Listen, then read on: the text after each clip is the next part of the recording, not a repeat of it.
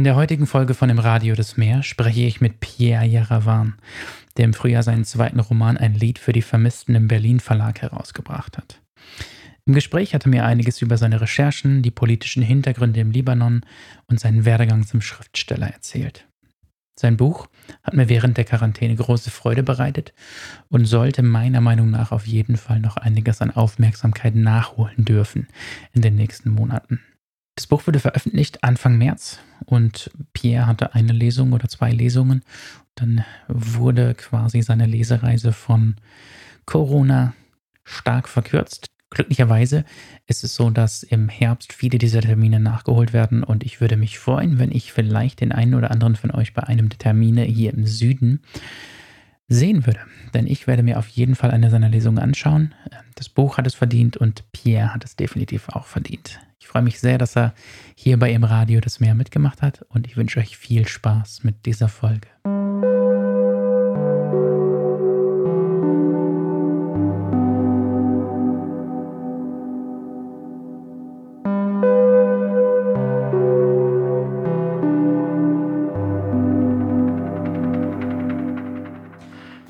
Ja, herzlich willkommen zu einer neuen Folge von Im Radio des Meer, einer weiteren Interviewfolge und auf den heutigen Gast, den ich da habe, habe ich mich äh, in den letzten Wochen sehr, sehr gefreut. Herzlich willkommen, Pierre Jaravan.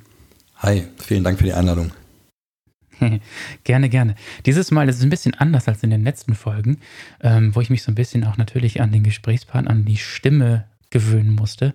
Ich habe mich in den letzten Tagen in Vorbereitung auf die Folge hier auch natürlich nochmal durch deinen Roman gearbeitet und das auch per Hörbuch beim Joggen. Und du hast ja die Hörbuchversion deines Romans auch selber eingesprochen. Ja, es war ein großes Abenteuer, aber ein schönes.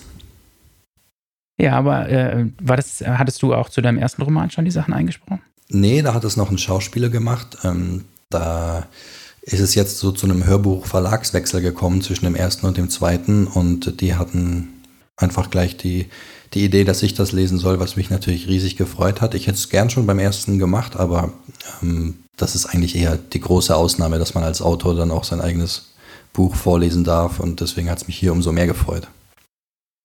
Ja, war äh, richtig gut. Ich bin ja sehr picky, was Sprecher angeht und Sprecherinnen bei Hörbüchern und äh, es wäre jetzt nicht aufgefallen, dass du kein, kein professioneller Sprecher bist. Ja, der, ja gut, ich habe natürlich so ein bisschen Bühnenerfahrung und, und Mikrofonerfahrung halt durch, durch diese Zeit auf den Bühnen.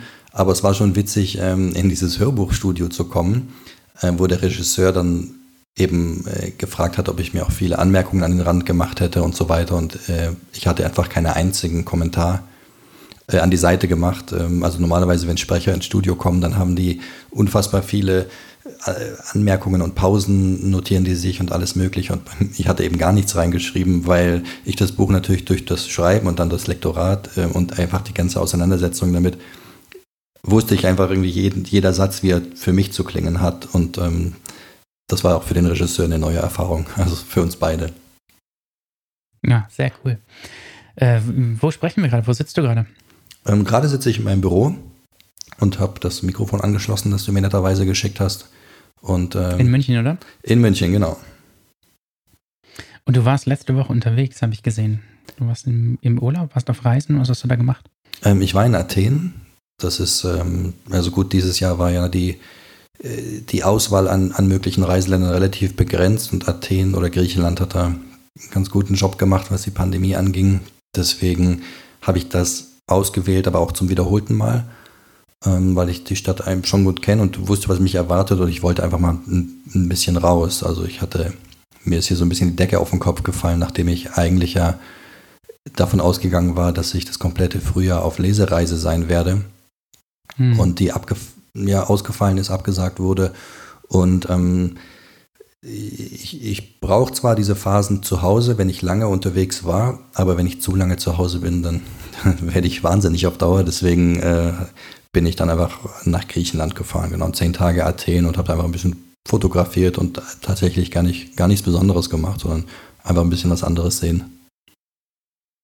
Ja, das ist ja auch was, was äh, worauf ich mich auch gefreut habe heute in der Folge. Ich habe einen Fotografen-Kollegen heute im Gespräch. Und ich habe auch gesehen, dass du deine Leica, glaube ich, mitgenommen hast. Mhm. Ein paar Filme. Äh, hast du was Schönes einfangen können? Ja, also gut, ich meine, ähm, ich bin immer vorsichtig. Ich würde mich nicht selbst als Fotograf äh, bezeichnen im, im Sinne eines Berufsfotografen, der bin ich auf keinen Fall, aber jemand, der, der eben sehr leidenschaftlich fotografiert und ähm, bin so ein bisschen in der letzten Zeit vom Digitalen weggekommen und habe mich so dem Analogen gewidmet, was ja nochmal eine ganz andere Welt ist, wenn man sich im Detail damit beschäftigt und eine schöne Entschleunigung. Und ähm, mhm. so einfach das Bild zu machen und nicht sofort zu wissen, was man da tatsächlich fotografiert hat oder wie es dann am Ende rauskommt, das ist irgendwie eine schöne Spannung, die dann so über Wochen anhält, bis man tatsächlich dann das Endprodukt in der Hand hat. Und das war, ja, macht total viel Spaß gerade.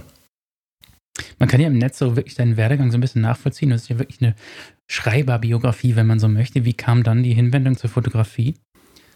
Ja, das ist eine lustige Geschichte, beziehungsweise für mich war sie gar nicht so lustig, weil sie fing damit an, dass ich vor vier Jahren ungefähr ähm, krasse Knieschmerzen bekommen habe, von denen mir keiner sagen konnte, warum oder wo sie herkommen. Also man hat dann natürlich irgendwie alle Untersuchungen gemacht, da war aber nichts auffällig. Aber die Schmerzen gingen einfach nicht weg. Und das ging dann so, so lange und so intensiv, dass es eine Phase gab, an der ich nicht mal mehr aus dem Haus gegangen bin, weil ich ja einfach so, so krasse Knieschmerzen hatte. Äh, und ähm, aber so konnte das natürlich nicht weitergehen. Also ich bin da total versumpft zu Hause und äh, habe gedacht, jetzt muss ich irgendwas muss ich grundlegend ändern. Und dann habe ich mir eine Kamera gekauft, ohne dass ich mich hier irgendwie mit Fotografie auseinandergesetzt hätte. Aber ich dachte, wenn ich irgendwas habe draußen, was mich vom Knie ablenkt, dann ist es schon mal ein Anfang. Und dann habe ich tatsächlich einfach angefangen, äh, diese Kamera zu nehmen, sie mir vors Auge zu halten und durch die Straßen zu laufen. Und, und nach und nach ist tatsächlich auch dieser Knieschmerz besser geworden, weil ich mich überhaupt nicht mehr damit beschäftigt habe, sondern so ähm, fasziniert von, von dieser Kamera war und was man damit alles anstellen kann. Und deswegen ist das, äh, ja, ist eine, eine, eine, ein schöner, im Endeffekt dann doch ein schöner Zufall geworden.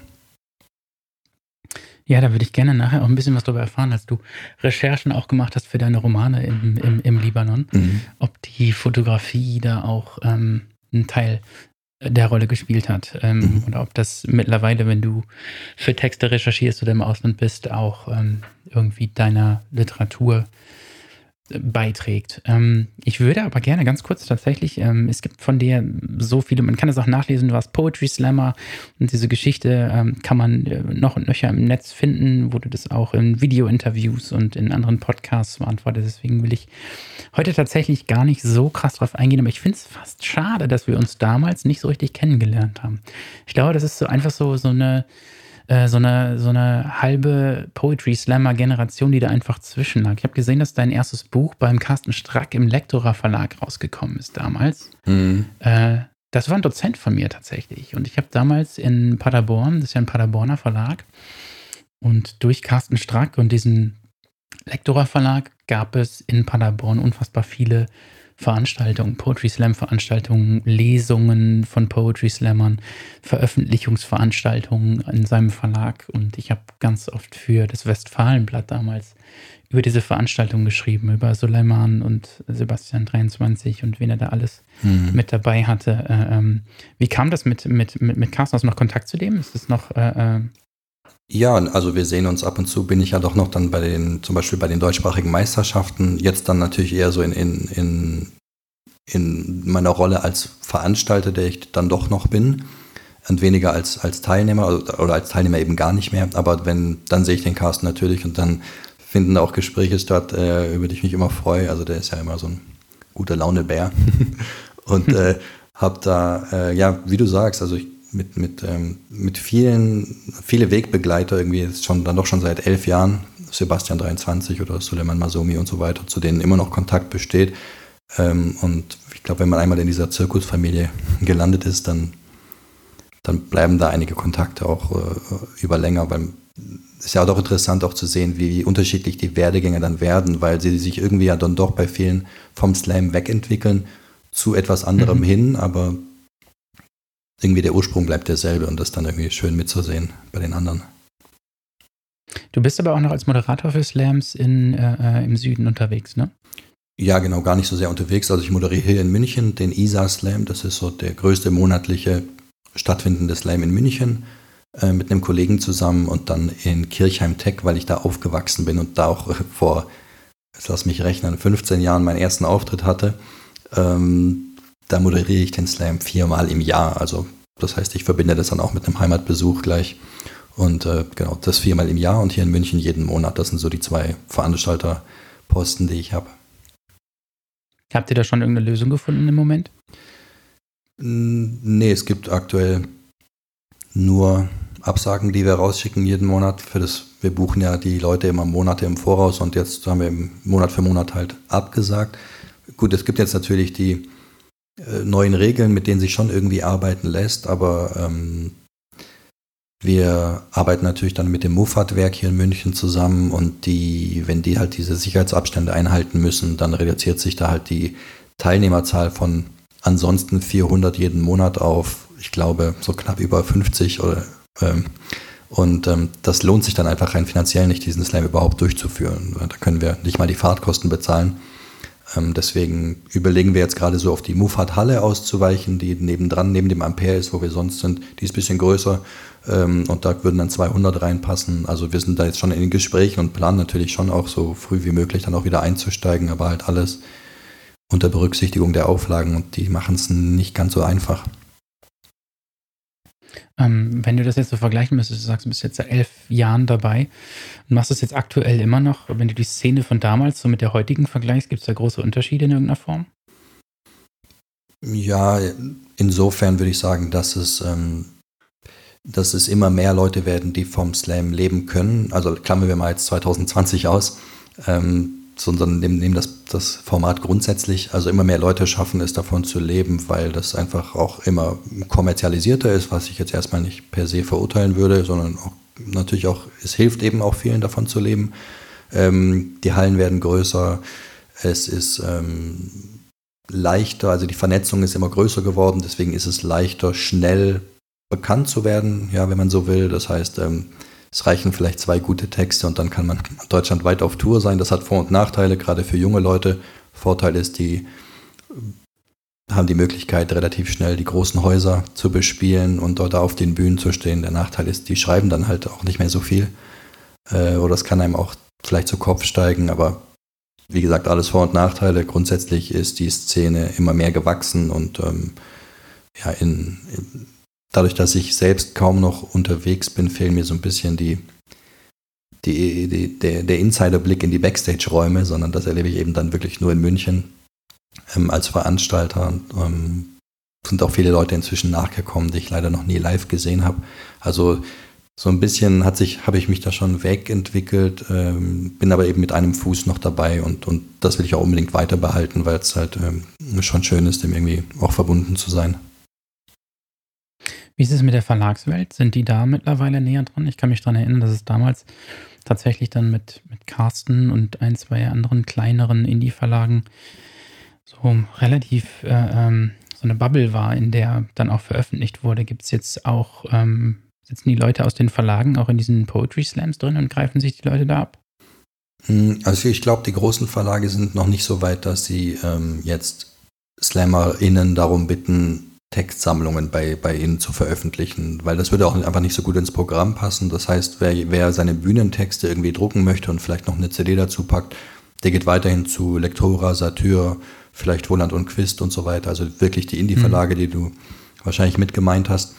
Ähm, und es ist ja auch kein, kein Zufall, glaube ich, dass es dann doch wirklich nur sehr wenige SlammerInnen sind, die Romane veröffentlicht haben, ja, bei sei es bei großen oder kleinen Verlagen, einfach weil der Sprung von der Bühne, also vom 5-Minuten-Format hin zum 2, 3, 400 Seiten-Format dann doch nochmal ein ganz anderer ist. Also schon beobachtbar, dass viele oder einige SlammerInnen dann doch Romane bei großen Verlagen rausgebracht haben, aber tendenziell sehr, sehr wenige. Wie war bei dir der Sprung? Hast du direkt einen Verlag gesucht für deine Sachen oder kam jemand auf dich zu für deinen ersten Roman? Mm, ja, bei am Ende bleiben die Zedern war es tatsächlich irgendwie so eine Verkettung glücklicher Umstände, die irgendwie gar nicht abreißen wollten. Das ist selbst heute noch irgendwie schwer nachzuvollziehen für mich oder zu begreifen. Ähm, ich hatte da wirklich äh, Glück, dass ich in München beim großen Tag der Münchner Literatur aufgetreten bin. Und da bin ich mit meinem heutigen Agenten in Kontakt gekommen, der da im Publikum saß und dem hat gefallen, was ich da vorgelesen hatte. Dann sind wir ins Gespräch gekommen. Er hat dann gefragt, ob ich gerade unter was Längerem sitze und ich hatte damals zwölf Seiten von am Ende bleiben die Zedern und ähm, habe das dem geschickt und so sind wir eben in, in eine Zusammenarbeit gekommen und ähm, als es 125 Seiten gab, hat er das an Verlage geschickt und der Berlin Verlag war dann glücklicherweise sehr schnell damit zu sagen, wir wollen das auch, wenn es noch nicht fertig ist. Und ähm, hatte also dann sozusagen noch 300 Seiten zu schreiben, aber dann schon einen Verlagsvertrag in der Tasche. Also und so zog sich das dann irgendwie auch mit den Auslandsübersetzungen durch. Also wie gesagt, es ist ähm, mir bewusst, dass das ein, ein, einerseits ein Riesenprivileg, aber andererseits auch ein Riesen, eine Riesenausnahme ist, dass das so reibungslos funktioniert und dass die äh, die Regel eher die ist, dass man lange mühsam suchen muss. Und dann hast du jetzt vier Jahre später deinen zweiten Roman rausgebracht, ein Lied für die Vermissten. Und zwar mitten in die Corona-Anfangsphase hinein. Mhm. Ich habe noch gesehen, ich habe das verfolgt. Äh, ähm, wir haben ja seit irgendwie ein, zwei Jahren Kontakt, auch durch die Fotografie und habe dann gesehen, dass dein neuer Roman kommt. Und dann gab es, glaube ich, so eine Auftaktveranstaltung die ja fast hymnisch besprochen wurde, was ich da gesehen habe, äh, mit sehr großem Anklang auch vor Ort.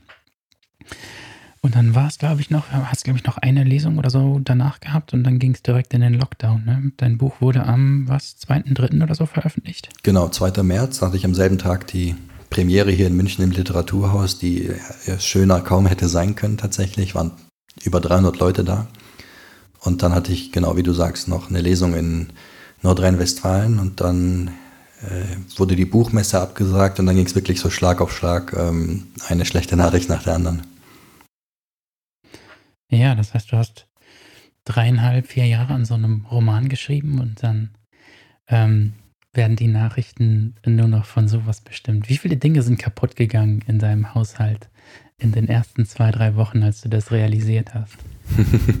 das, äh, dazu ist meine Selbstbeherrschung zu groß, äh, aber ähm, ich ja, ich habe mich natürlich, ich habe mich, es war gar nicht so sehr Ärger, es war einfach nur Enttäuschung, weil, ähm, wie du sagst, das ist ähm, vier, also wirklich dreieinhalb Jahre Arbeit und damit meine ich dreieinhalb Jahre quasi täglich, acht, neun Stunden an diesem Buch arbeiten, 300 Seiten verwerfen zwischendurch, also eigentlich habe ich 750 Seiten geschrieben, äh, also zwei Romane, einen Ausschussroman und einen, der es geworden ist ähm, und wirklich mein, mit so viel Leidenschaft an diesem Projekt gesessen und äh, das hat viel mehr geschmerzt. Also jetzt weniger ähm, die Möglichkeit, dass die mir da jetzt irgendwie auch finanziell genommen wurde, vielleicht durch die Absagen der Auftritte und so weiter, sondern wirklich so dieses, dieses Bewusstsein, das, was jetzt gerade verloren geht an Aufmerksamkeit, an Lesern, die es nie erreichen wird, ähm, das wird nicht aufzuholen sein. Auch wenn ich sagen muss, dass ich, äh, auch, oder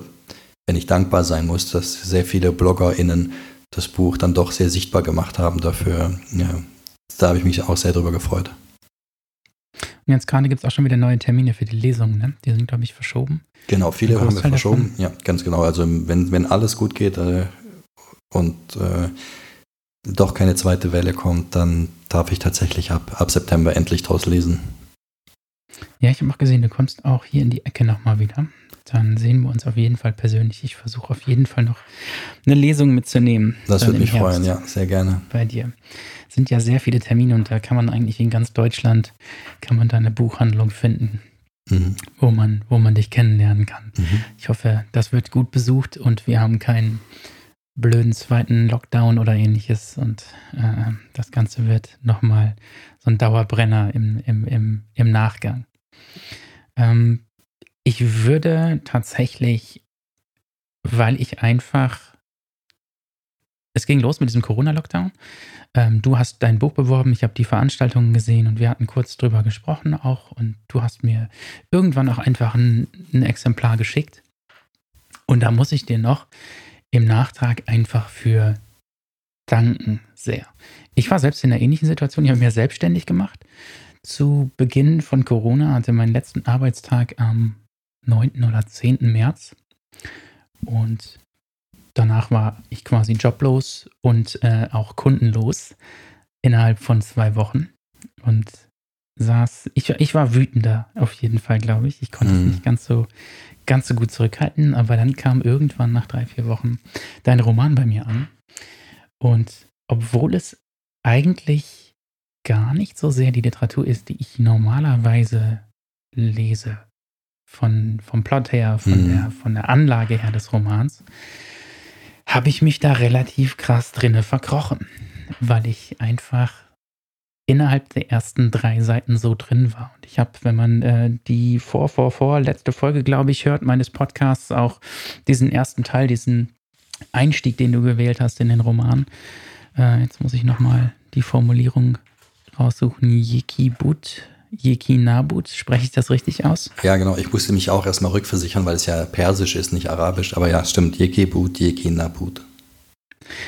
Und habe einfach diesen kompletten Teil vorgelesen, ohne euren Verlag zu fragen oder dich zu fragen, weil ich einfach so begeistert davon war. Das war für mich sprachlich, ich war sofort irgendwo bei ganz, ganz klassischen äh, Hemingways abgelutscht, aber ich war doch so ganz krass in den 40ern irgendwie und war total drin in der Beschreibung dieses Ortes und der Menschen und der Cafés und der Straßen und die Gerüche und innerhalb von fünf Seiten hattest du mich quasi am Haken mit dem Buch. Und deswegen will ich mich in dieser Folge ganz stark auch auf diesen Roman konzentrieren. Und äh, wir sprechen ähm, so ein bisschen über die Figuren, über die Ansätze. Ich will natürlich auch was wissen äh, zur Entstehung. Ähm, aber bevor wir anfangen, da kommen wir jetzt nicht drum rum. Das musst du auch, glaube ich, in jedem Interview so ein bisschen erläutern. Ich habe auch in den letzten Tagen, als ich den Leuten erzählt habe, dass ich mit dir spreche, einfach mal ganz stumpf die Leute gefragt, was sie mir über den Libanon sagen können. Und das war extrem äh, wenig. Hm. Schon alleine der Ort, man äh, geografisch den Libanon einzuordnen, war ähm, für viele unter, sag ich mal, 25 oder 27 schon schwierig. Für uns Älteren über 30 ist es noch eher so, dass wir es noch aus den Nachrichten kennen, als wir jung waren auch. Aus den 90ern, ähm, dann wieder auch in den 2000ern. Man hört Beirut den Namen ganz häufig und man hat sehr weirde Konnotationen, die meist mit Krieg und Flucht zu tun haben. Vielleicht kannst du einmal kurz was sagen zum Libanon.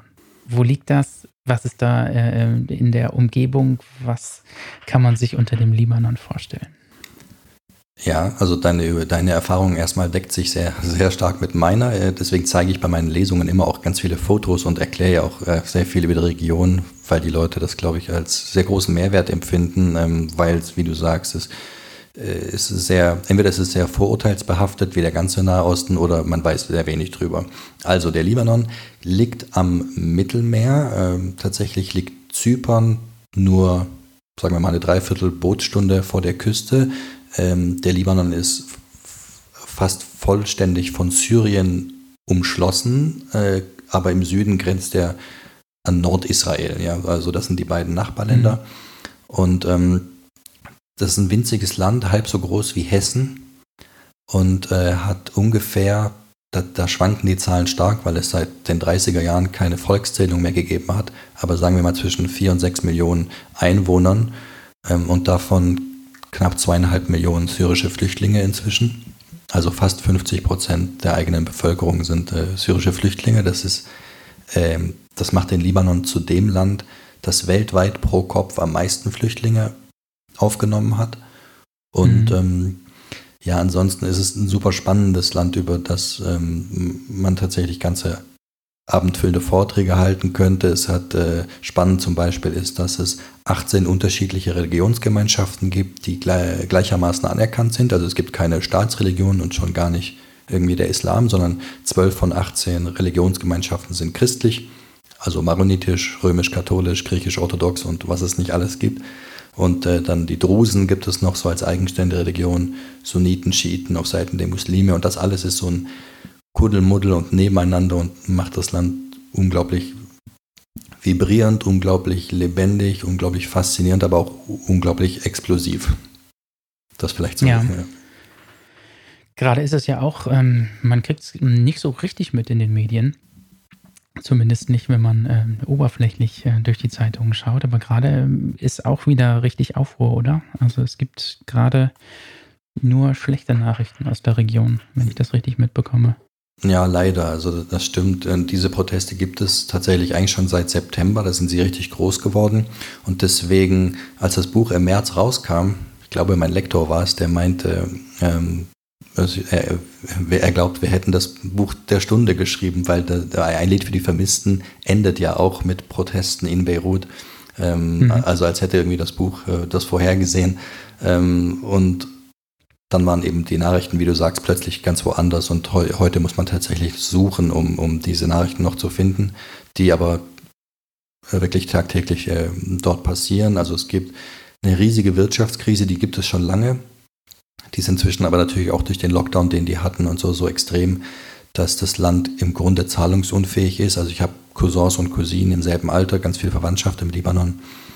Die können nicht mehr als 100 Dollar pro Woche kriegen die aus dem Bankautomat zum Beispiel. Mhm. Da läuft die Leute fangen an inzwischen zu tauschen, also tausche Fernseher gegen Babywindeln und so weiter.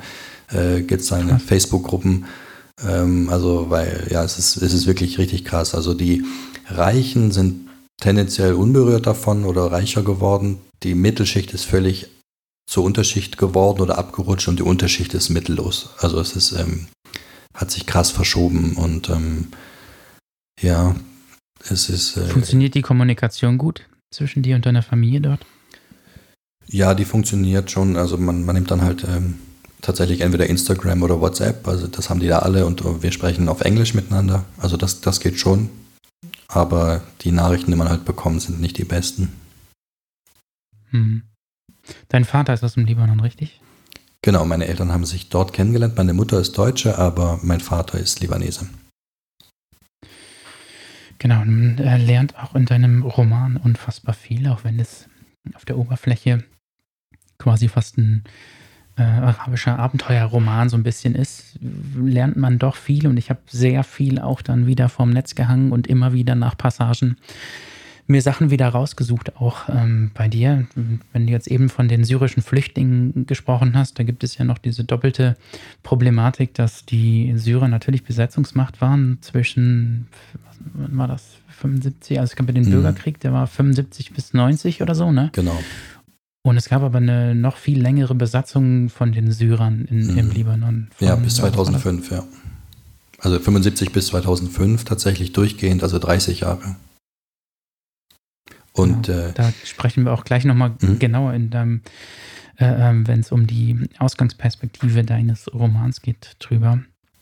Aber das ist auf jeden Fall etwas, was mir so ein bisschen durch die andere Perspektive näher gebracht wurde, zumindest die Region. Ich habe ja vor äh, fünf Jahren, als die große Flüchtlingswelle dann in Deutschland angekommen ist, für drei Jahre lang Deutschunterricht für Flüchtlinge gegeben und hatte zu 95 Prozent Syrer in meinen Kursen und hatte in der Zeit auch in den drei Jahren quasi nur noch Kontakt zu, zu Syrern, auch neben der Arbeit her und in den Flüchtlingsheimen die mir sehr viel auch gezeigt haben über das Land und Fotos von damals auch aus den 50ern und 60ern Jahren, mhm. wie es dort ausgesehen hat und wie schön es dort in der Region auch einfach war und mhm. ähm, die, die Städte und wie das floriert hat in den, in den 50ern und 60ern auf dem Weg fast zu einer eher westlichen Einstellung hin, bevor dann quasi in, in allen Regionen dort die Kämpfe losgegangen sind ähm, zwischen diesen beiden Polen. Mhm. Ähm, Fotos sind auch in deinem Roman immer wieder Thema. Und dieses Fotografie-Thema, dass du auch selber jetzt Fotos machst, äh, ähm, interessiert mich natürlich dann noch krasser, als du die Recherchen gemacht hast zu diesem Buch. Ähm, haben die sich gedeckt? Ich weiß, dass du für den ersten Roman auch unten warst, ne? Ja, genau. Und äh, ähm, da hast du quasi aus diesen Recherchen dann auch für das zweite Buch gezogen oder warst du jetzt nochmal da? Ähm, ich habe da sehr viel schon mit, mitgenommen, was dann sozusagen übrig war an, an Material, was ich für den ersten Roman nicht verwenden konnte. Aber ich habe dann tatsächlich auch nochmal vor Ort gesprochen äh, mit ähm, Mitarbeitern vom Roten Kreuz zum Beispiel, die die Angehörigen der Vermissten, um die es ja im Buch auch geht, ähm, mhm. betreuen und äh, mit so ähm, ArchivmitarbeiterInnen, die, die diese Archive, die sehr, ja, wirklich amateurhaft äh, äh da zusammengebaut sind in so in so Mehrfamilienhäusern irgendwelche Kammern, wo sich die Zeitungsartikel verstaubt äh, auf dem Boden stapeln ähm, und irgendwelche Originaldokumente. Ähm, da war ich auch und habe mit denen gesprochen und ähm, ja, sie habe das auch fotografisch natürlich dokumentiert und zeige das auch bei meinen Lesungen. Und ähm, das Schwierige war eher für mich, wenn, als ich dann nochmal dort war, weil ich Beirut ja eigentlich sehr gut kenne, es aber im Roman so beschreiben musste, weil es der Sichtweise der Figur entspricht, Amin, ähm, wie jemand, der die Stadt zum ersten Mal sieht und sie begeht. Und das war, da hat mir auch die Fotografie sehr viel geholfen, ja, weil du, wenn du die Kamera, ich bin sicher, du kennst das, wenn du die Kamera vor dem Auge hast, dann siehst du, so klischeehaft das auch jetzt ist, die Welt anders, ähm, oder du bemühst dich zumindest darum, sie anders zu sehen und suchst, indem du dich irgendwelche, indem du sprichwörtlich irgendwelche anderen Perspektiven oder Blickwinkel einnimmst, ähm, äh, versuchst du dir selbst ein neues Sehen zu ermöglichen. Und so habe ich mich dem Versuch der Stadt zu nähern äh, mit der Kamera, um dann irgendwie äh, Dinge zu entdecken, die jemand vielleicht, der mit einem ganz offenen Blick durch die Stadt geht, auch zum ersten Mal entdecken würde und jemand, der die Stadt kennt, vielleicht einfach dran vorbeigehen würde. Mhm. Du hast jetzt schon äh, Armin erwähnt und auch die ähm, quasi vermissten Menschen dort. Vielleicht kannst du einmal ganz kurz die Ausgangssituation des Romans beschreiben. Wer ist Amin und äh, aus welcher Situation heraus schreibt er? Ähm, Amin, ja, ist die, Amin ist die Hauptfigur des Romans und der ähm, erzählt eigentlich rückblickend die, die Erzählebene, also der Moment, in dem er in seinem Haus in den Bergen sitzt und diesen Roman schreibt, der ist 2011, ähm, aber er springt eben in den Zeiten als, als eine Art Erzähler, der ja durch die Zeiten wandeln kann, weil er durch die Zeiten gewandelt ist, als jemand, der es selbst erlebt hat. Er, also er erzählt von 2011 aus über das Jahr 1994 hauptsächlich, weil das das Jahr ist, in dem er als 13-Jähriger aus Deutschland mit seiner Großmutter in den Libanon zurückgekehrt ist. Seine Großmutter hat ihn, als er neun Monate alt war, mit nach Deutschland genommen. Von den Eltern ja, fehlt jede Spur, beziehungsweise sie sind bei einem Autounfall ums Leben gekommen. Das ist äh, die Version, mit der er aufwächst und ähm, kehrt 494 in den Libanon zurück. Und das ist im Grunde auch der Moment, in dem die Geschichte des Romans beginnt. Es gibt noch eine zweite, zweite Zeitebene 2006. Da befand sich der Libanon gerade im Krieg mit Israel, der 33-Tage-Krieg. Und diesen Krieg erlebt Amin auch äh, zumindest ähm, ja, er, er, erlebt ihn nicht wirklich, aber er hört ihn in, den, in seinem Haus in den Bergen und hört die Detonation unten in Beirut. Und ähm, während dieser Zeit, 2006, bekommt er die Nachricht überbracht, dass seine Großmutter verstorben ist. Und äh, aus dieser Szene, die ganz am Anfang abspielt, ähm, erfährt man eben oder bekommt schon das Gefühl, dass zwischen den beiden etwas vorgefallen sein muss. Also aus seiner Reaktion auf diese Todesnachricht der Großmutter bemerkt man, die haben sich seit Jahren nicht gesehen und irgendwas muss da gewesen sein und dann springt das eben ins Jahr 1994 und wir bekommen von Amin nach und nach äh, erzählt, ähm, wie, wie sich alles zugetragen hat. Das ist so die Ausgangssituation. Mhm. Über die Großmutter müssen wir gleich auf jeden Fall auch noch sprechen, die eine wunderbare Figur ist, äh, wie ich finde. Ähm, warum hast du genau diese beiden Pole genommen? Wie kamst du auf 94? 94 war, also wie du vorhin schon gesagt hast, ich, ähm, es, es, es gibt viel Historisches in dem Roman, ohne dass es ein historischer Roman ist, aber äh, es gibt eben historische Ereignisse, die wie so Anker, so eine Ankerfunktion in dieser Geschichte haben. Und 94 ähm, war der Krieg seit vier Jahren vorbei, die Stadt, der Wiederaufbau war gerade begonnen, äh, auch ein sehr umstrittener Wiederaufbau.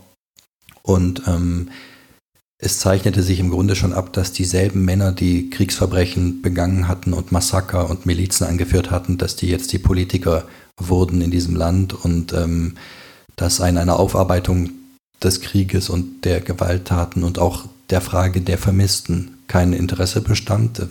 17.500 Menschen sind in dem Krieg verschwunden, bis heute fehlt jede Spur.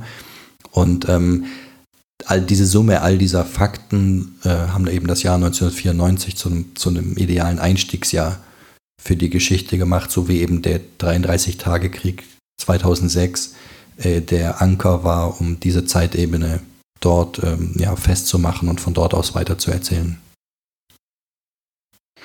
Ähm, wenn man jetzt diese vermissten Menschen dort betrachtet, aus diesen Bürgerkriegszeiten, im Roman selber kommt auch relativ am Anfang so eine Szene vor, wo es auch nochmal eine Ausstellung gibt von der Großmutter, wo unterschiedliche Ländernamen auch genannt werden, darunter auch Argentinien. Ich weiß noch von der Buchmesse 2010, als Argentinien Gastland war, dass die vermissten Söhne der Mütter der Plaza de Mayo ähm, in Buenos Aires ja auch so ein riesengroßes Thema in dieser Generation war, die in 2010 auch so zwischen, also vielleicht in unserem Alter bis zehn Jahre älter, bis 45 waren und dass gerade diese Themen und diese vermissten Menschen aus dieser Zeit dort so literarisch aufgearbeitet wurden. Wenn du das jetzt so beschreibst, hört sich das für mich an, dass es so eine Strömung dort vor Ort in der Literatur bis jetzt noch gar nicht gibt oder gegeben hat? Oder ist da, ist da schon etwas, was, was äh, vor Ort an, an Büchern veröffentlicht wurde, an Aufarbeitung zu diesem Thema vorhanden? Nee, eben tatsächlich, wie du sagst, das, das gibt es nicht. Äh, über Argentinien, über die Verschwundenen in Argentinien ist viel bekannt, weil sie auch eben in der Popkultur inzwischen existieren oder weiterleben, wenn man so will, äh, in der Literatur, in Filmen. Ähm, das weiß man eben aus vielen Ländern, wo es bewaffnete Konflikte gegeben hat. Fast immer verschwinden Menschen in solchen Konflikten, aber im Libanon gibt es kaum eine Form der künstlerischen Auseinandersetzung äh, damit und dementsprechend ist dieses Buch mir auch so wichtig gewesen, das, das zu machen, wobei ich hinzufügen möchte, dass es ein oder zwei Dokumentarfilme zu dem Thema gibt, die ich, die ich auch gesehen habe und die ich kenne. Ähm, kann jetzt nicht ausschließen, dass es mehr gibt, aber es gibt halt, ich würde mich wundern, weil sonst wäre ich auf meinen Recherchen drauf gestoßen. Also ich weiß von zwei Dokumentarfilmen und von keinem einzigen Roman, äh, bei dem die Vermissten des Libanon eine Rolle spielen. Wie frei warst du bei den Recherchen dann? Ja, einerseits war es eine, eine, natürlich eine große Freiheit, weil es gibt ja Fakten ähm, und, und die sind natürlich frei verwendbar oder auch äh, im Rahmen der Fiktion zu verwenden. Ähm, andererseits habe ich es als Riesenbürde empfunden, also als Riesenverantwortung, äh, diesem Thema und auch diesen Angehörigen gerecht zu werden, weil die größte Schwierigkeit war die, einerseits einen Roman zu schreiben, der, du hast es ja schon angedeutet, tendenziell ein Unterhaltungsroman ist. Ja, es gibt ein, ein, ein Rätsel und es gibt ein, das muss gelöst werden und es ist ein, ein, ja, eine Abenteuergeschichte, wenn man so möchte. Ähm, aber gleichzeitig dieses Thema also mit, mit einer Würde zu behandeln und es auf, auch auf literarisch anspruchsvolle Weise zu behandeln und es eben nicht auszuschlachten, nur um ein rasantes Buch draus zu machen, das, das wollte ich unbedingt vermeiden. Und ähm, ja, das war so die größte Schwierigkeit. Also das heißt, ich hatte keine literarischen Vorbilder, wo ich hätte schauen können, wie haben die das denn gelöst oder gemacht, sondern war da relativ, bin da durch, wirklich durchs Unterholz gekrochen. Ähm, das war aber gleichzeitig eben, wie, wie ich schon gesagt habe, äh, befreiend und li nicht limitierend, aber hemmend vielleicht auf eine Art, auf einer anderen Seite. Und wenn du sagst, du hattest äh, in dem Sinne, was diese politischen Hintergründe angeht, jetzt nicht die großen Vorbilder auf literarischer Seite. Gab es denn generell, was die Sprache und die Stimme, die du im Endeffekt gefunden hast für diesen Roman angeht, irgendwelche literarischen Vorbilder? Nicht direkt. Also ich, ich glaube schon, dass ich eine sehr eigene Sprache und einen sehr eigenen Stil habe. Ich mu muss übrigens kurz mal einschieben, jetzt sprechen wir seit 37 Minuten laut der Anzeige und ich freue mich riesig, dass du noch kein einziges Mal das, den Begriff orientalisches Erzählen verwendet hast, den man oder den ich eigentlich ständig, äh, mit dem ich ständig konfrontiert werde, wenn es um, meinen Stil geht. Ähm, mhm. Was ich einerseits als Kompliment betrachte, dieses sehr lebendige, äh, dieser Effekt, dass man das Gefühl hat, es ist alles sehr sinnlich erfahrbar, man ist direkt, wie du beschrieben hast, nach drei Seiten drin. Aber ich habe mich gefreut, dass du es äh, in, in, Richtung amerikanisches Erzählen verlagert hast, weil das würde ich auch vielleicht auch tendenziell als mein Vorbild bezeichnen. Ich glaube, äh, wenn Leute orientalisches Erzählen sagen, dann ist damit immer auch das Klischee verbunden, dass man vom Orient hat, dieses Klischee von Tausend und einer Nacht, äh, sehr mhm. farbenfroh, sehr lebendig und das trifft auch alles zu.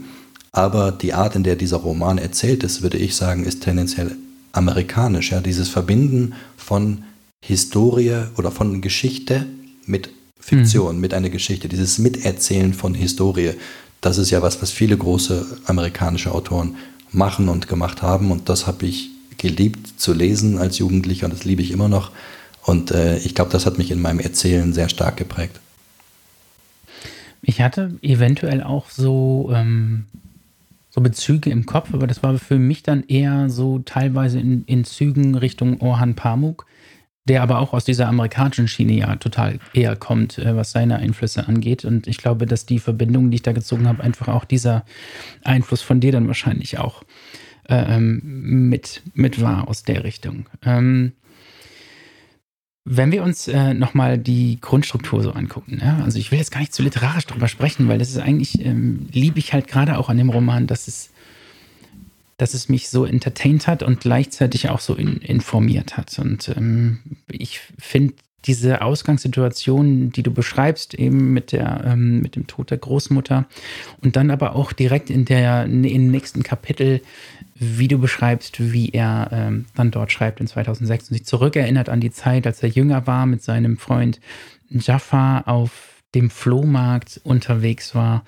ähm, und wie du einführst, wie das Geschichtenerzählen quasi auch mit einer Hauptrolle dieses Romans einfach darstellt. Mhm. Zu erzählen, zu fabulieren, zu äh, ähm, auch mit gewissen Intentionen zu fabulieren. Ähm, das ist für mich auch eine sehr, sehr, sehr schöne Szene auf diesem, auf diesem Flohmarkt. Vielleicht kannst du dazu kurz was sagen und dann ja. würde ich dich gleich bitten, da eine kleine Szene draus vorzulesen auch. Ähm, wer ist Jaffa und was machen die auf dem Flohmarkt? Ja, sehr gerne. Also vielleicht kurz zum Thema Geschichten erzählen. Das ist, wie du sagst, das spielt eigentlich eine, eine sehr zentrale Rolle.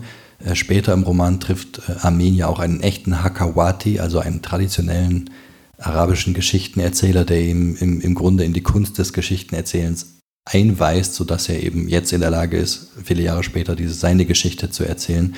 Aber es gibt noch einen anderen Geschichtenerzähler, nämlich seinen Freund Jafar. Und äh, im Grunde kriegst du hier als Leser ähm, auch zwei Seiten des Geschichtenerzählens ähm, präsentiert. Einerseits das Erzählen um der Wahrheit willen, ja, das, was Amin mit seinem Buch versucht, und dann das Geschichten erzählen ähm, des Verschleierns einer Wahrheit wegen, ja, und das beide Seiten gibt es auch im Libanon, ähm, wenn es um die Aufarbeitung zum Beispiel geht, da gibt es eben sehr viel Fiktion, dass da späteren Generationen präsentiert wird, aber das nur am Rande, aber das wollte ich eben so ein bisschen spiegeln. Jaffa ist, wenn man so will, Amins ja, Freund, äh, den er in der Schule kennenlernt, der sich ihm annimmt. Jaffa ist auch ein, ein verwundeter Junge, wenn man so will. Er ist auf, er hat nur noch ein Auge.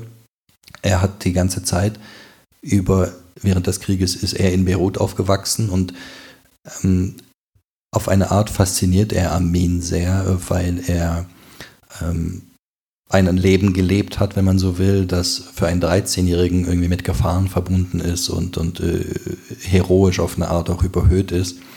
Gleichzeitig gibt es immer wieder Situationen, in denen man merkt, dass Jaffa auch ähm, eigentlich seelisch gebrochen ist hier und da. Da gibt es Stellen, bei denen allein schon die, im Radio die Nachrichtenmelodie ein Zittern bei ihm auslöst, weil er mit dieser Melodie mhm. die Ankündigung von Bombardements verbindet und so weiter. Aber ganz grundsätzlich ist er doch schon ein rätselhafter Charakter, der eine unendliche Faszination auf Armin auslöst. Er führt ihn auch in diese Ruinen ein, diese, diese zerstörte Stadt. Äh, er nimmt Armin auch die Angst vor dem Ankommen so ein bisschen, indem er ihn ins Herz dieser Stadt führt, nämlich diese zerschossenen, kaputten Häuser, wo sie dann nachts auf dem Dach sitzen und die Beine baumeln lassen. Und eben auch, er führt ihn eigentlich ins Geschichtenerzählen ein. Und da gibt es auf dem Flohmarkt diese Beginners, diese Szene am Anfang, äh, da benutzen sie auf dem Flohmarkt im Grunde, sie kaufen für Centbeträge irgendwelche Gegenstände, ein Bilderrahmen oder ein Porzellanmops oder was auch immer und dann erfinden sie Geschichten dazu und eigentlich ist es die Geschichte, die, die dem Gegenstand einen Wert verleiht, sodass sie ihn potenziellen Käufern dann zum Beispiel den Bilderrahmen oder den Porzellanmops anbieten und diese Geschichte erzählen und dann einen Preis aufrufen, der ja an Unverschämtheit eigentlich kaum zu überbieten ist, aber sie sagen eben, diese Geschichte macht diesen Gegenstand besonders. Und auf diese Szene hast du dich ja berufen. Und wenn du magst, lese ich sie kurz vor. Ja, gerne. Ich steige einfach mittendrin ein. Ich weiß nicht mehr, wer den Plan zuerst ausheckte. Aber im Grunde war es jedes Mal dasselbe. Jaffa suchte irgendeinen billigen Gegenstand auf dem Flohmarkt aus, und wir erfanden eine Geschichte dazu, die dem Ding einen Wert verlieh, den wir selbst bestimmten. Anschließend hielt ich mich im Hintergrund, während Jaffa loszog, um die Ware an den Mann zu bringen, wie er es zu nennen pflegte. Drei Dollar hatten wir für den hässlichen Bilderrahmen bezahlt und für 30 Dollar hatten wir ihn wieder verkauft. Jafar war eigentlich kein Rechengenie, schon einfachste Subtraktionen konnten ihn ins Straucheln bringen. Was er aber im Schlaf berechnen konnte, war die Wertsteigerung eines Objekts. 900 Prozent, verkündete er mit leuchtenden Augen, als wir uns das Geld in die Tasche schoben. Der Rahmen habe im obersten Bankettsaal des Holiday Inn Hotels gehangen, so hatten wir behauptet. Bei der Schlacht um die Hotels sei er während des Bürgerkriegs im Keller in Sicherheit gebracht worden, wie andere Kunstwerke auch, und mit ihm das Gemälde Das Geheimnis des Wacholderstrauchs, eins der ersten Stillleben orientalischer Malerei. Später als man das Hotel eingenommen hatte, war das Kunstwerk jedoch entdeckt und gestohlen worden. Der Auftakt einer unglaublichen Odyssee durch Beiruts Unterwelt, auf der das Gemälde einmal als Pfand im Tausch gegen eine Geisel eingesetzt wurde und einmal ein Jahr lang hinter dem Schreibtisch eines Offiziers hing, bis es während eines Bombardements erneut verschwand, um Monate später in Marseille aufzutauchen. Dort wanderte es durch zahllose zwielichtige Hände, nächtliche Treffen unter Brücken und in Tiefgaragen, Geldkoffer, Händeschütteln, bis es schließlich in der Halbschattenwelt geheimer Kunstmärkte verschollen ging, während der Rahmen allein in Beirut verblieb, wo er Jahre später von einem Fachmann in einem Antiquariat erkannt und für 200 Dollar erworben wurde. Dieser Fachmann war mein Onkel, sagte Jaffa dann, und jetzt sollen wir den Rahmen für ihn verkaufen, mein Vater und ich aber der ist heute leider krank. Mein Onkel? Der ist kurz vor Kriegsende nach Kanada ausgewandert. Er hat uns gebeten, alle Gegenstände von unter 1000 Dollar wert für ihn zu verkaufen. Sie ihm nachzuschicken lohnt sich nicht. Wir hatten auch noch andere Rahmen, aber dieser hier ist leider der letzte. Ohne mit der Wimper zu zucken, hatte Jaffa 100 Dollar verlangt. Am Ende bekamen wir 30 dafür und konnten uns in einer Regel bestätigt sehen – Je absurder der Schwindel, desto wahrscheinlicher war es, dass jemand sich überzeugen ließ. Was lösten diese ersten Erfahrungen mit dem Geschichtenerzählen damals in mir aus? Denke ich an diese Momente zurück, in denen Jaffa und ich uns den Kopf über Figuren und Wendungen zerbrachen, Szenen wie beim Puzzlespiel hin und her schoben, bis sie am richtigen Platz waren, ist da ein Hauch von Wärme, ein flüchtiges Glück und die Überzeugung, dass diese Geschichten schon damals mehr als Jungenstreiche waren. Sie verliehen uns selbst Bedeutung. Soweit. Sehr cool. Vielen, vielen Dank. Da freue ich mich, dass wir deine Hörbuchstimme auch kurz hier im Podcast hatten. Äh, kann ich übrigens nur sehr empfehlen, das Buch nicht nur zu lesen, sondern auch noch als Hörbuch zu hören. Mit der Stimme von Pierre Jaravan. Ich habe, glaube ich, in den ersten Folgen deinen Namen falsch ausgesprochen. Jaravan gesagt. Mhm. Ja, macht gar oder nichts. geht, oder geht es beides? Oder bist, Das, bist das geht alles, ja, ja. Es, es geht alles. Mhm. Ähm, genau, es gibt diesen äh, Armin, es gibt Jafar und dann kommen wir fast zu meiner Lieblingsfigur, glaube ich, dieses Romans, ähm, diese Großmutter, die du geschrieben hast, so geheimnisvoll reingeschrieben hast. Mhm. Und natürlich auch als Tür in diese politische Hintergrundwelt, über die wir da sprechen, die ganze Zeit. Mit vielen Rätseln, vielen äh, Verschleierungen, die dort auch reinkommen. Sie ist Malerin und hat auch Zeit in Europa verbracht. Dort, glaube ich, sogar studiert, oder? Ich bin mir gerade nicht mehr Mhm. sicher, in Paris. Nee, das war die Mutter, Ja. aber das war der Wunsch der Ach so. Großmutter, genau. Ah, okay. Ähm, und es ging, es geht nicht nur um Fotografie, es geht um Malerei. Ähm, es geht um so viele Kunstformen in dem Roman. Es gibt so eine Ausstellung und ähm, es geht auch um ein Bild, das ein Lied für die Vermissten heißt. Was hat es damit auf sich?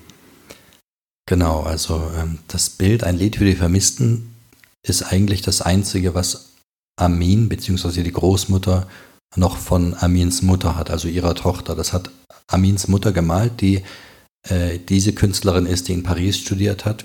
Amins Großmutter hat eigentlich, äh, eröffnet sie ein Café in, Beirut nach der Rückkehr nach Beirut.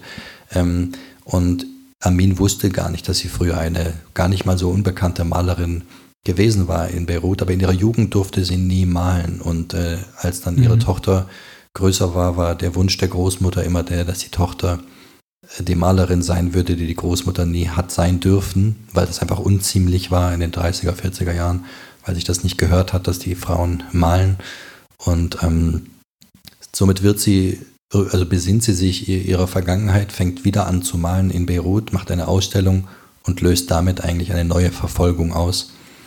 Ähm, und es ist auch, also sie ver verändert sich auch ihre Malerei. Sie ist ähm, sehr viel politischer, eben wie du vorhin schon angedeutet hast. Ihre, diese Bilder tragen plötzlich die Namen von Ländern. Ähm, und es gibt ein weißes Bild in der Mitte, ähm, das völlig rätselhaft ist, das nach einem Code benannt ist und die Jungs versuchen den zu entschlüsseln später. Aber im Zentrum des Romans steht eben ein wirkliches ein Gemälde, das nicht abstrakt ist, sondern eine, eine gemalte Szene in einem Garten zeigt.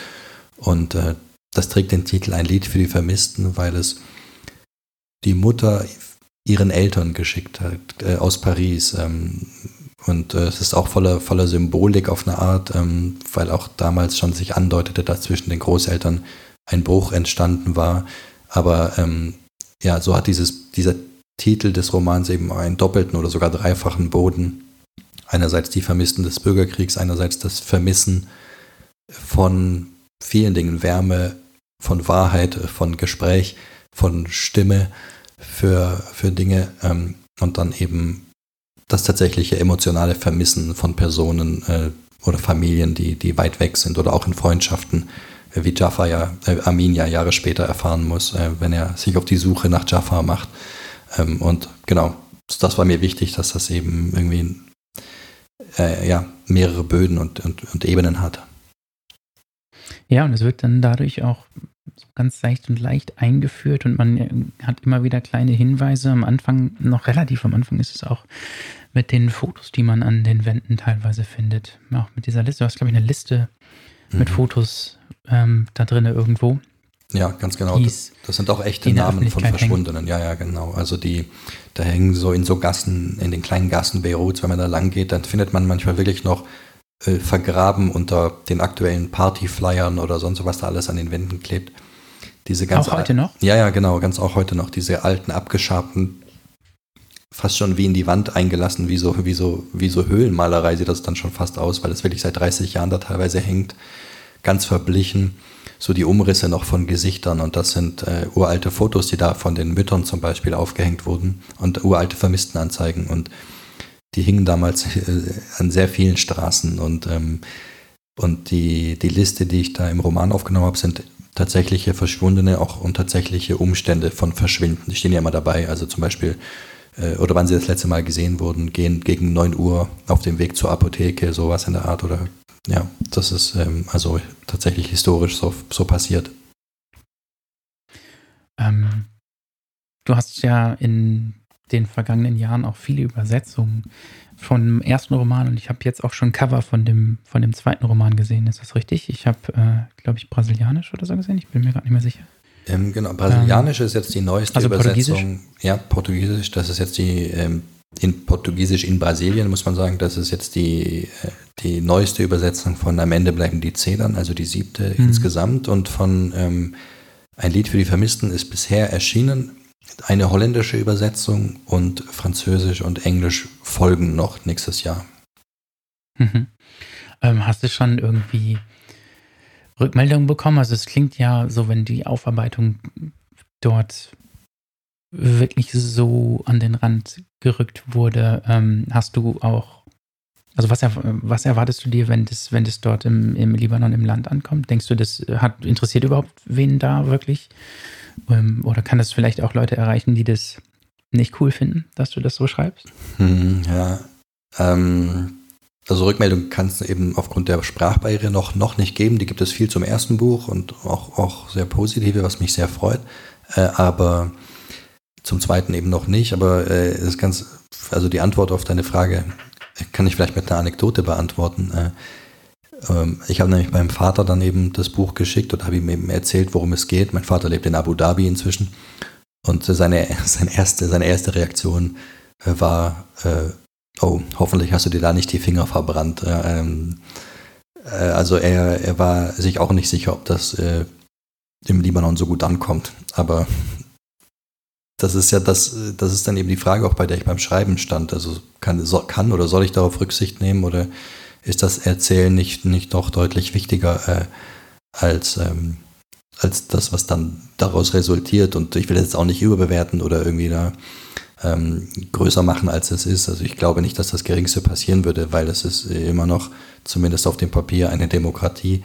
Da äh, äh, im Land selbst wird das nicht allzu ernst genommen, aber es, für sowas kommt man nicht ins Gefängnis oder so. Man, man wird dann vielleicht schikaniert, ja. Also vielleicht würde ich dann am, am, Flughafen irgendwie Ärger bekommen oder deutlich länger festgehalten als nötig oder dann würde das Gepäck durchsucht äh, oder was auch immer. Also man, man würde eher mit solchen Dingen konfrontiert werden, als, ähm, als jetzt wirklich mit, mit Strafe. Zumindest äh, hoffe ich das jetzt einfach mal.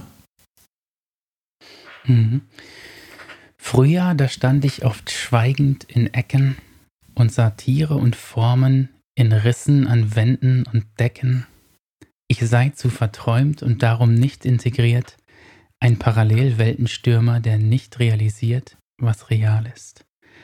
Bist du mit deinen, bist du mit deinen Romanen ein bisschen näher an die Realität gerückt? Mm, ja, doch, doch, doch, das würde ich schon sagen. Ähm, also du hast ja gerade einen Slamtext, einen alten, alten Slamtext von mir zitiert. Ähm, ja, schwer zu sagen, thematisch auf jeden Fall, wobei auch das ist schwer zu beantworten. Auch meine Bühnentexte gingen ja irgendwie doch immer um, äh, also vielleicht so dann doch im Gegensatz zu den Romanen sehr stark um mich und um das Schreiben und um was, was kann, kann man mit Sprache dann vielleicht auch bewirken. Äh, das, das ist auch im zweiten Roman sehr stark. Aber klar, ich, äh, auch, der auch, auch innerhalb der beiden Romane kann man, glaube ich, unterscheiden. Ähm, der, der zweite Roman ist deutlich politischer und äh, brisanter und komplexer als der erste. Also ich, ich glaube schon, dass, dass ich da gereift bin auf eine Art, ja. Hoffe ich zumindest. Ähm, und das Reifen war, glaube ich, auch auf sprachlicher Ebene. Ich weiß nicht, ob dir das, äh, ähm, ob das ein doofes Kompliment ist, aber der zweite Roman ist nochmal ein krasser Sprung gewesen, fand ich beim Lesen. Also, wenn man durch die Absätze geht, die sind ja fast gemeißelt. Also, äh, ähm, auch alleine, also man kann ja quasi handwerklich gute Sätze schreiben, aber es sind ja auch dann ständig in jedem Absatz Einfälle drin, wie du, wie du schreibst und was für Bilder du findest dass ich jedes Mal auch so ein bisschen äh, äh, neidisch war auf deine, auf deine Schreibe, um ehrlich zu sein. Das freut mich, so wie, also, ich, so wie ich neidisch manchmal auf deine Fotografie bin. Ähm, äh, ja, also, also das freut mich natürlich. Klar, ich, ich hoffe auch, dass ich das dann über beim dritten Buch werde sagen können, ja, dass es sogar besser ist als das zweite Buch. Das, das hofft, glaube ich, jeder. Ähm, wobei besser, ich will das nicht mit besser und schlechter machen, es ist einfach anders und auch das ist mir wichtig ähm, mich nicht da nicht, zu wiederholen. Also auch das erste Buch ist natürlich sehr viel schwärmerischer, es ist sehr viel äh, lebendiger, sehr viel, ähm, also was heißt lebendiger, sehr viel, ähm, die, die Sprache ist so noch überbordender und hier ist die Sprache doch deutlich reduzierter als im ersten. Ähm, und ähm, das ist vielleicht am Ende dann auch eine Geschmacksfrage, aber ich würde sagen, wie du, ist es auch ein Reifeprozess und äh, dann auch wirklich zu wissen, was kann ich vielleicht bewirken, wenn ich gewisse Dinge weglasse. Ja? Also das, das, das, das Sprechen über die Lücke, das ist ja auch ein Stilmittel, das ganz wertvoll sein kann. Und ähm, damit arbeitet der zweite Roman deutlich ähm, öfter und äh, als der erste. Und aber ja, wie du sagst, ich glaube, an dem Roman merkt man eben auch die Zeit, die ich investiert habe. Also diese dreieinhalb Jahre wirklich grübeln über jeden Satz, sprichwörtlich, und dann eben in der Summe 300 Seiten löschen, die entweder meinem Anspruch nicht genügt haben oder auch wirklich einfach nicht gut genug waren, gerade am Anfang, wo ich viel ausprobiert habe mit Perspektive, mit Stimme, mit Sound, mit äh, Zugang überhaupt zum Erzählen, ist viel rausgeflogen und das Schreiben war deutlich bewusster, vielleicht kann man das so sagen. Beim ersten Buch war es sehr, sehr viel Lust am Schreiben und alles muss raus und ich habe einfach Lust, dieses Buch zu schreiben, ohne zu wissen am Anfang, ob es überhaupt jemals veröffentlicht wird. Äh, während das beim zweiten eben dann doch sehr viel mehr Nachdenken und, und, und Abwägen über Sprache und so weiter war als jetzt beim, beim ersten. Hat sich schon irgendwas am Horizont abgezeichnet fürs dritte Buch? Ähm, es, es gibt eine Idee, die, die ist aber noch sehr vage, aber so ist, so ist das bei, bei mir meistens. Das beginnt irgendwie oft mit einem Bild oder irgendeine Figur, die irgendwas macht. Das muss gar nichts Spektakuläres sein. Das kann auch ein alter Mann sein, der sich nach irgendwas bückt. Und das ist dann der Anfang einer Geschichte. Äh, das aber wichtig ist, ein gutes Zeichen ist immer, dass dieses Bild immer wieder kommt und mich irgendwie nicht loslässt.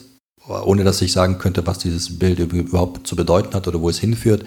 Aber wenn es immer wieder kommt, dann merke ich ja, vielleicht sollte ich da mal mehr drüber nachdenken. Vielleicht ist das was, der Anfang von etwas. Und das gibt es gerade, das passiert gerade sehr regelmäßig. Ähm, aber ich bin noch nicht im Schreiben selbst, einfach auch, weil ich, weil ich wirklich noch dabei bin, zu hoffen tatsächlich, dass aus diesem Buch noch was wird, äh, aus ein Lied für die Vermissten, weil ich schon sehr große Hoffnungen hatte, äh, als es eben auf den, als es erschien und die ja dann so irgendwie doch so jäh gebremst wurden und äh, die gro größte Enttäuschung ist inzwischen überwunden und ich hoffe jetzt einfach auf den Herbst und die Lesereise, aber das, das führt irgendwie dazu, dass ich mich wie in so einem Zwischenzustand befinde, an dem ich noch einerseits am einen Buch total hänge, aber andererseits mhm. irgendwie auch an was Neues denke. Ja, ich drücke dir auf jeden Fall die Daumen. Hast du mal eigentlich überlebt, äh, wenn du jetzt so auch gerade was die Ideen für den neuen Roman angeht, von Bildern sprichst, deine Fotografie und Texte zu mischen? Hm, Habe ich so noch nicht dran gedacht. Du meinst tatsächlich als, als gedruckte Fotos, die sich irgendwie in den Text fügen, auch, auch in die Geschichte? Genau. Mhm. Ähm, sich fügen oder sie erweitern oder wie auch immer. Mhm. Sebald oder Jürgen Becker oder so fällt mir da ein. Hm, ja, ich habe das noch ein jüngeres Beispiel wäre ja William Boyd, die Fotografin, auch im mhm. Berlin Verlag erschienen, wo er William Boyd hat sich auf Ebay äh, lauter, also kistenweise Fotos gekauft, alte Fotos aus den 30er, 40er Jahren oder, oder eben dann durch die Jahrzehnte ähm, und hat sie auf seinem Boden ausgebreitet und hat dann einfach einen Roman dazu geschrieben, in dem es um eine Fotografin geht, die diese Fotos aufnimmt und ähm, das ist auch eine lustige Geschichte. Das das, also er hat das auch gemacht, nur nicht mit eigenen Bildern, sondern mit auf Ebay gekauften. Also bin auf jeden Fall nicht abgeneigt. Das müsste sich halt irgendwie, irgendwie fügen.